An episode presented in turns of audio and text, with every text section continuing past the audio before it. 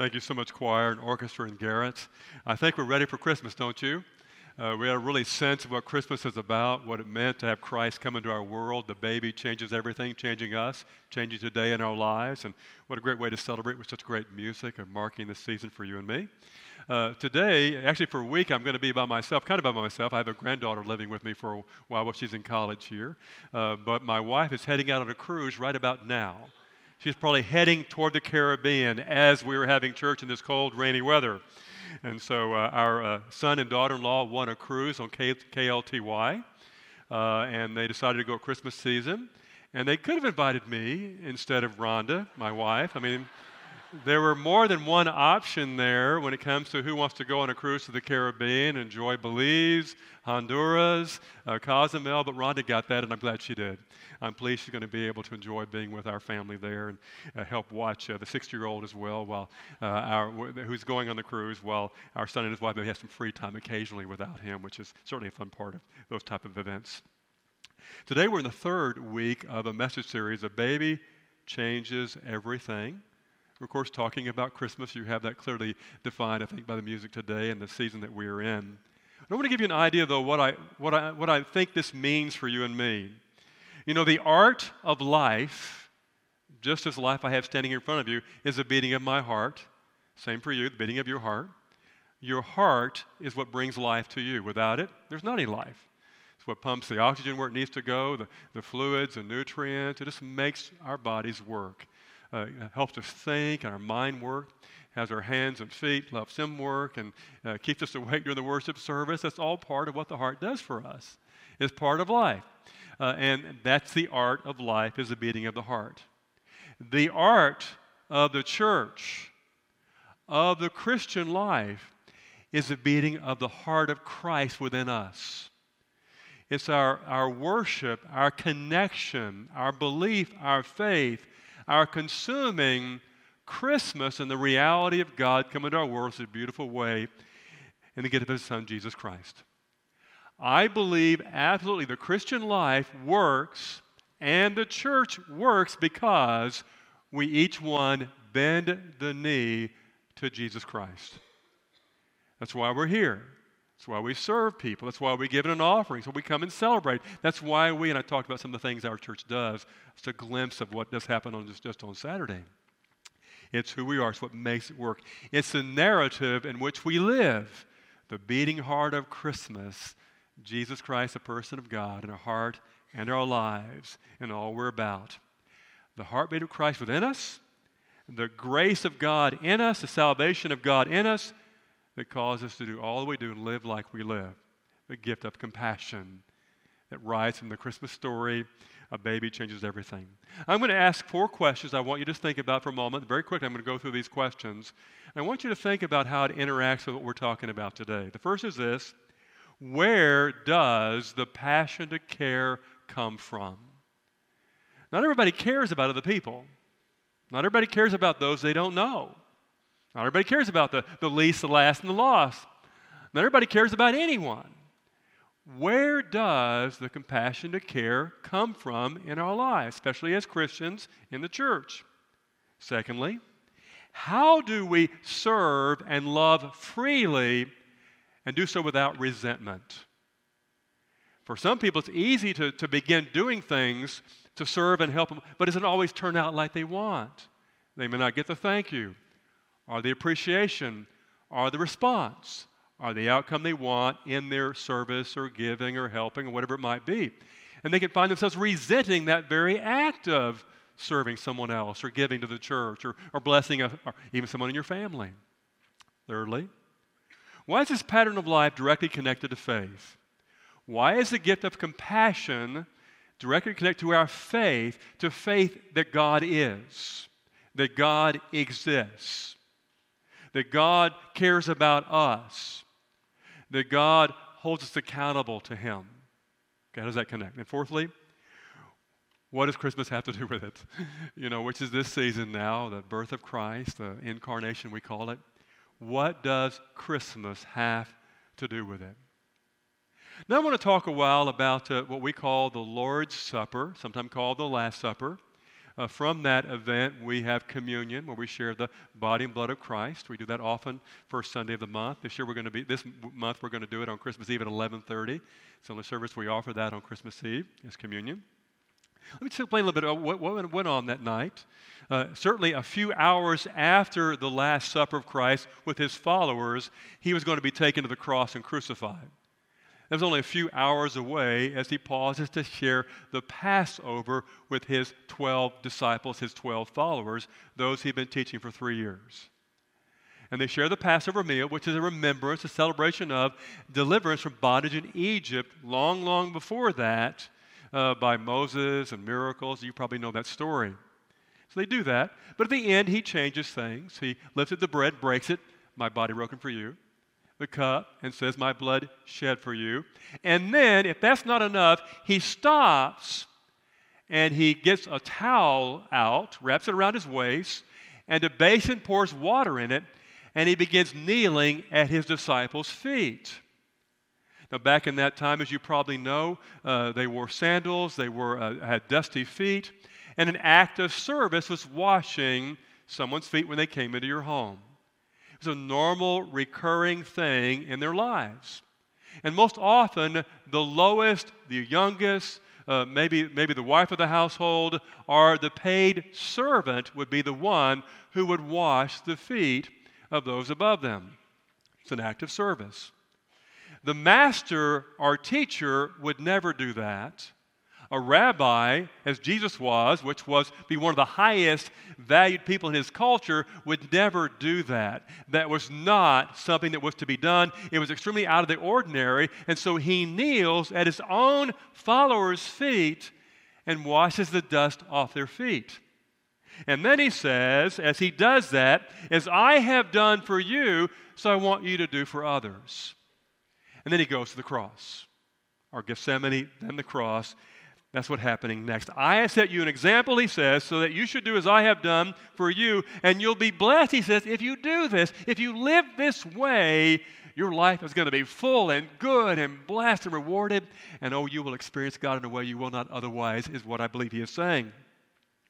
He washed the feet of a man who would deny him three times in a few hours while he is being crucified.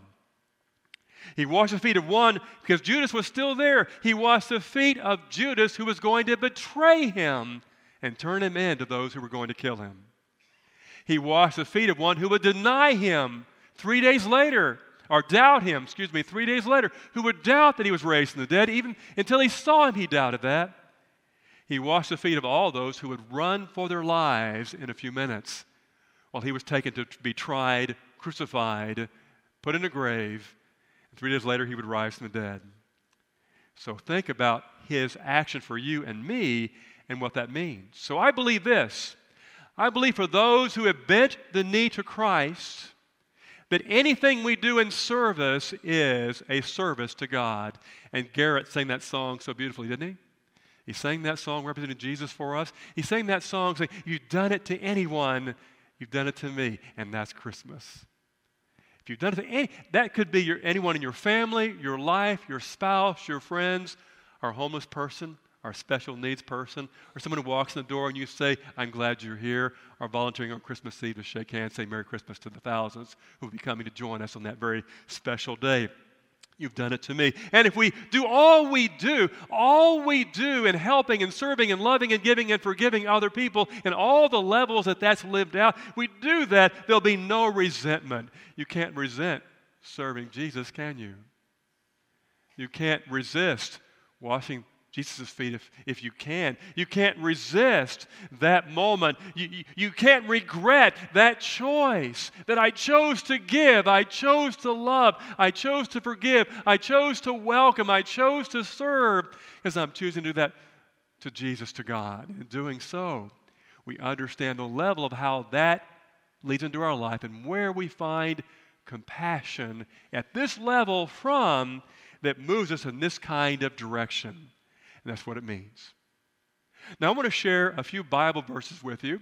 Uh, some are from the epistles, some are words of Jesus, and they simply, simply speak to where does the compassion come from, the gift of compassion. And the first one is Colossians 3.17. And whatever you do, in word or deed, do everything, please emphasize everything there, everything in the name of the Lord Jesus, giving thanks to God the Father through him. That means that all we do, everything can be done as an act of service, an act of worship, an act of faith, an act of love and compassion toward our God. For me, it might be loading the dishwasher. It might be going with, to Aldersgate with a, with a class in our church to serve those, those special needs young adults and, and men and women there in Brownwood. Might be that. Might be shaking hands with folks in church this morning. You know, but might be saying, I'm so glad my wife's getting to go on a cruise and have a great time. I'm so pleased she's going to be able to do that and enjoy that and spend that time with our family and, and those four to enjoy all that's going to be happening because that's what compassion's about. Uh, second with Colossians also, 3 23 and 24. Whatever your task, that means whatever. The last one is everything. Now it's whatever your task.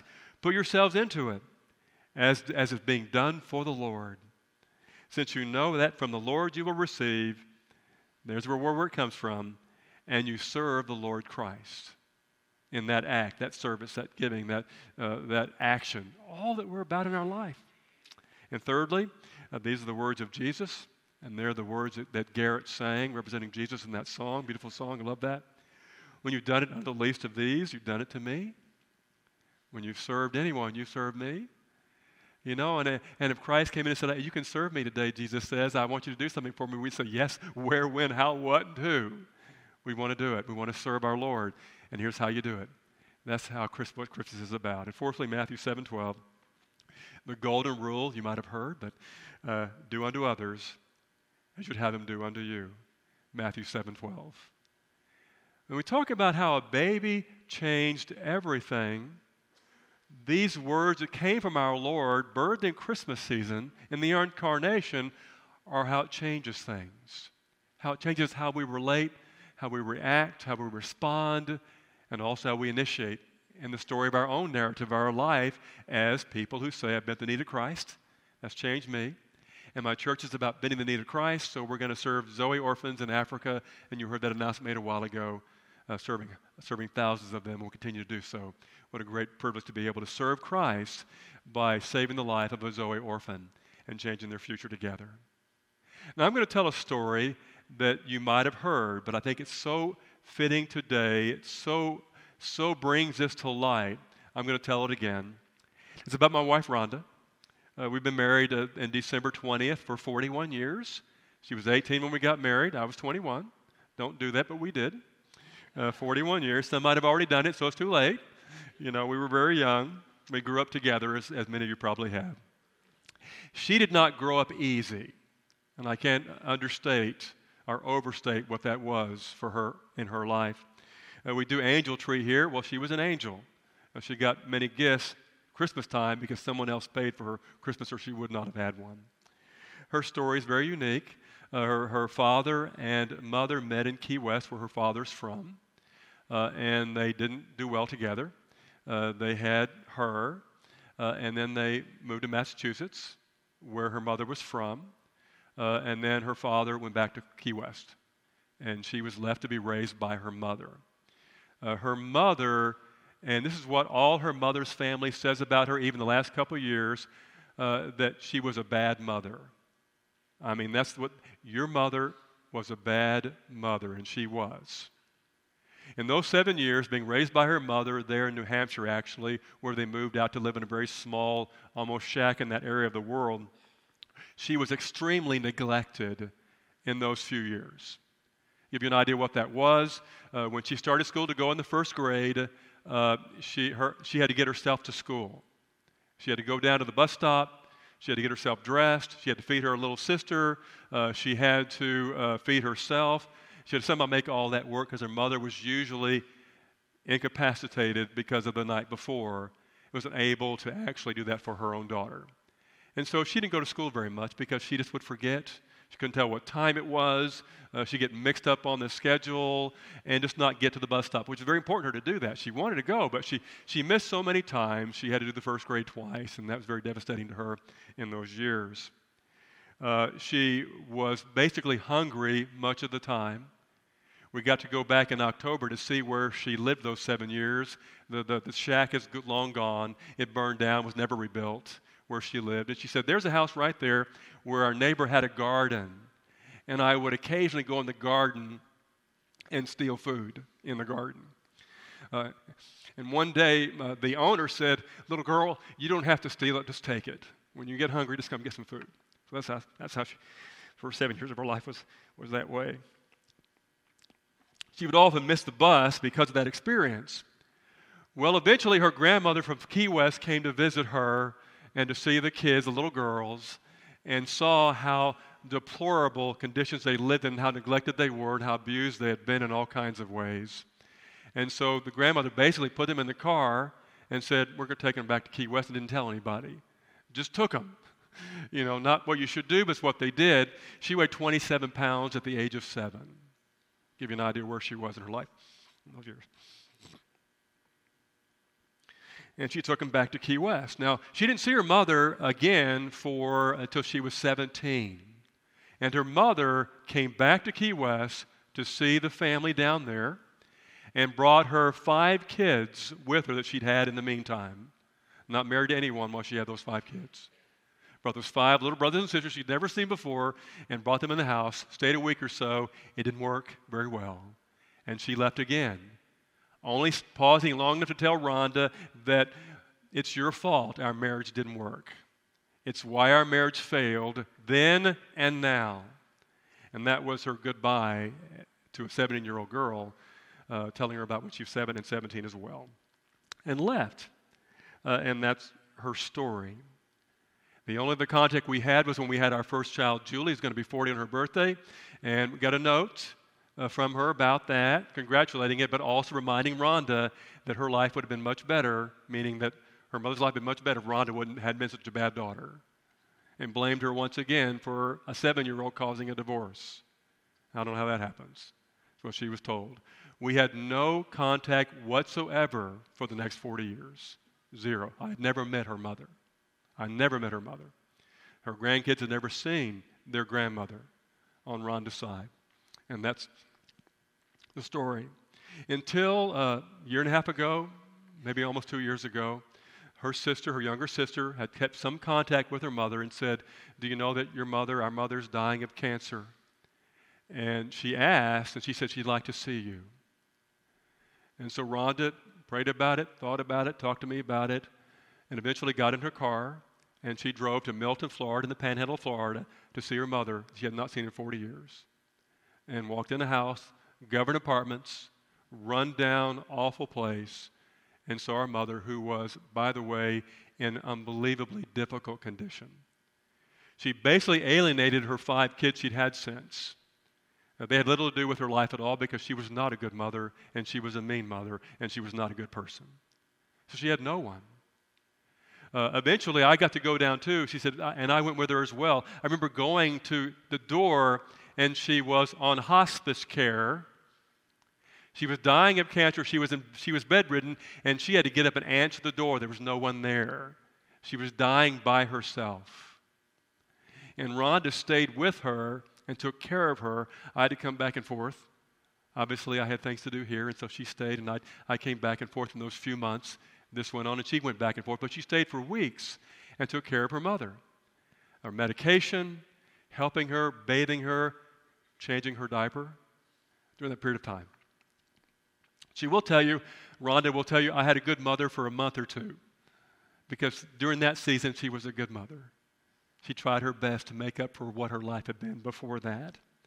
I think it's an amazing moment that she experienced with that kind of thing. And then when she died, before death, she had one real concern, and that was that I don't have any money to bury myself. What am I going to do? And I said, Tell, tell your mother we'll pay for the funeral. And so we did. Pay for the cremation, and then fulfilled her last request, which was I want to go back to Key West where it all began, where you got started, Rhonda, and I want you to bury, put my ashes in the Key West Cemetery, cemetery down there. So after the service, we walked from the, the sanctuary of the Catholic Church that she had her funeral in, walked from there, put her ashes in the, in the trunk of the car, or the, the back of the car, and made the one almost a full day trip it takes to get to Key West. And there we went to the where there we went to the uh, cemetery. Right away we did this. We didn't want to wait, and we had a service.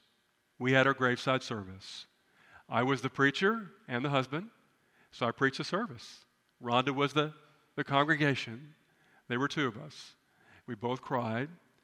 And I want you to get a sense of, in that moment, Rhonda knelt before Jesus to do that for her mother. Because uh, that's, that's, for her, that's where it comes from. Because she had every reason to hate her mother, to say, You're on your own, to be a bad person herself, to reject the choice to, to live a good life because of such abuse she'd received as a young girl. When I met her, she was almost 18, and she was living in the breezeway of a very small home where her grandmother raised her, and her roommate was a refrigerator because she had nothing. She had nothing. You know, but there in that place, she knelt before Christ. And that's, and there's no resentment, there was no resisting. Uh, there, there was only, this is what it's about for Christians. This is what she did. Now, now I want to show you two pictures because we went back and, and got a chance to go back to Massachusetts last October. And I'll show you the first picture here. Now, she had not met this, this is her, her mother's siblings. Uh, there's her mother's brother on the far left. Uh, and there are uh, her mother's sisters in the middle, and that's her, her, her brother's, uh, uh, I mean, her uncle's um, wife on the far right side. There's one lady not in the picture who's an, also a, a, a, these are all the siblings. And, and we went back up there to see her family, and we had no idea if they would accept or reject Rhonda. But she wanted to give it a shot. This family, Massachusetts, I've never seen, never talked to, don't know at all. And so we went back. Now, if you don't know my wife, if you're a visitor here, you don't know that my wife is four foot nine and three quarters. So take a look at that crowd. If I was in the picture, I'm a giant uh, when I walked into the house, and they were so welcoming. They were ready. They were all there to see us. They, they were going to see little Rhonda, who they knew was born, but didn't, have, didn't know what happened to her life since. She's the oldest of all the bunch there, and so they, they brought her in. Uh, and they, the, the one there in the middle, who's Aunt Rose, uh, said, "You feel like you're in the land of Lilliput, don't you?" I'm thinking, yeah, I wouldn't have said it that way, but yeah, now that you mention it, it's true because they're, all, they're all so little in that picture there. Uh, and, and we didn't know how they were going to receive her. But let me show you the next picture. Uh, the next day, they had a meal for us. Uh, and had us come over to the house. This was her uncle who provided the meal. All the family was there, and that table was just crammed. They kept bringing food out and food out and food out and dessert out and dessert out and dessert out. And we spent the evening there with the family. And, and you know, for Rhonda, it was a kind of a full circle from those early days to this family. Now she gets Christmas cards from all these people she didn't even know she had. It's family. Her grandmother's now dead. She had no family left, they were all gone. There was no family. Rhonda had no family left but me and her own kids. Uh, and now she's got all these people. They talk on the phone all the time. Now, I'm telling you the story so you can make an, an accurate connection with it's because of Christmas. That would never have happened without Christmas. She would never gone back to her mother. She would never have been there when her mother died. She would never taken the risk to go see her mother's family, who were the exact opposite of her mother. We thought they might, like, might be like her and thought, well, I hope not. Uh, but they weren't. They weren't like her at all. And she was able to restore a whole life that she lost. You know, 50 years, 50, 52 years ago. So, so get a picture of Christmas and why we do what we do. It's the heartbeat of Christ in us, the heartbeat of Christ in the church is why we have a heart of compassion. Pray with me, please. Heavenly Father, thank you for what you give us today and for the Christmas good news. The story of love and faith and grace and serving. We thank you, Jesus, for washing our feet and our chance to turn around and wash yours. With a mother, with a friend, homeless person, someone near us in church, a guest who's come today, welcoming people on Christmas Eve, giving. May it be so for us as we are for you. We pray in Jesus' name. Amen.